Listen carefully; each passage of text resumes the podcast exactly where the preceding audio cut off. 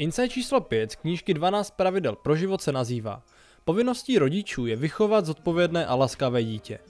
Pokud jste někdy viděli rodiče, kteří ignorovali své dítě, které vyvádí a dělá scény, možná jste si kladli otázku.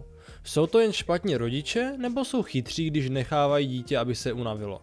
Přístupy k výchově dětí se v průběhu let měnily, často v důsledku odvěké debaty na téma příroda versus výchova a také kvůli rozdílným názorům na to, s jakými instinkty se rodíme. V 18. století byl populární názor zastávaný filozofem Jeanem Jacquem Rousseauem, který předpokládal, že naší pravěcí předkové byli milí, jemní a dětští. Vinu za naši historii válek a násilí přičítal zhoubnému vlivu, který na nás měla civilizace.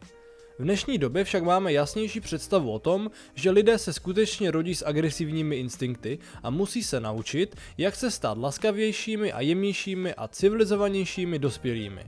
Konec konců pravděpodobně si pamatujete, jak zuřivé mohou být děti na hřišti.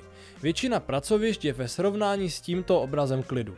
Podle autora je skutečně na rodičích, aby se postarali o to, že se jejich přirozeně agresivní mladík naučí, jak být dobře vychovaným dospělým. Čímž se dostáváme k pátému pravidlu.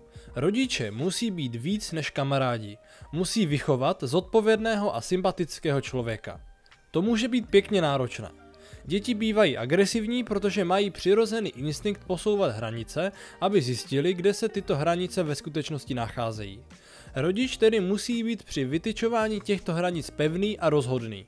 I když to možná nezní jako zábava, berte to tak, že pokud se tyto věci nenaučí od milujícího a chápajícího rodiče, naučí se to později způsobem, kterým bude určitě zahrnovat méně lásky a porozumění. Podívejme se tedy na tři klíčové metody správné výchovy. První z nich je omezení pravidel. Příliš mnoho pravidel vede k frustrovaným dětem, které neustále narážejí na překážky.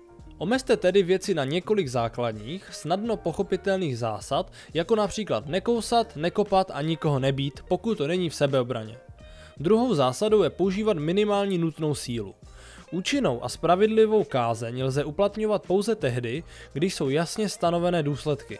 Trest také musí odpovídat zločinu, což znamená, že by měl být jen tak přísný, aby se dítě naučilo pravidlo znovu neporušovat. Někdy stačí zklamaný pohled, jindy to může být týden bez videoher. Třetí zásadou je, aby oba rodiče byli parťáci. Děti jsou chytré a budou se snažit dosáhnout svého tím, že budou hnát jednoho rodiče proti druhému. A proto je důležitá jednotná fronta. Každý rodič také dělá chyby, ale pokud máte podporujícího partnera, je pravděpodobnější, že si těchto chyb všimnete a zachytíte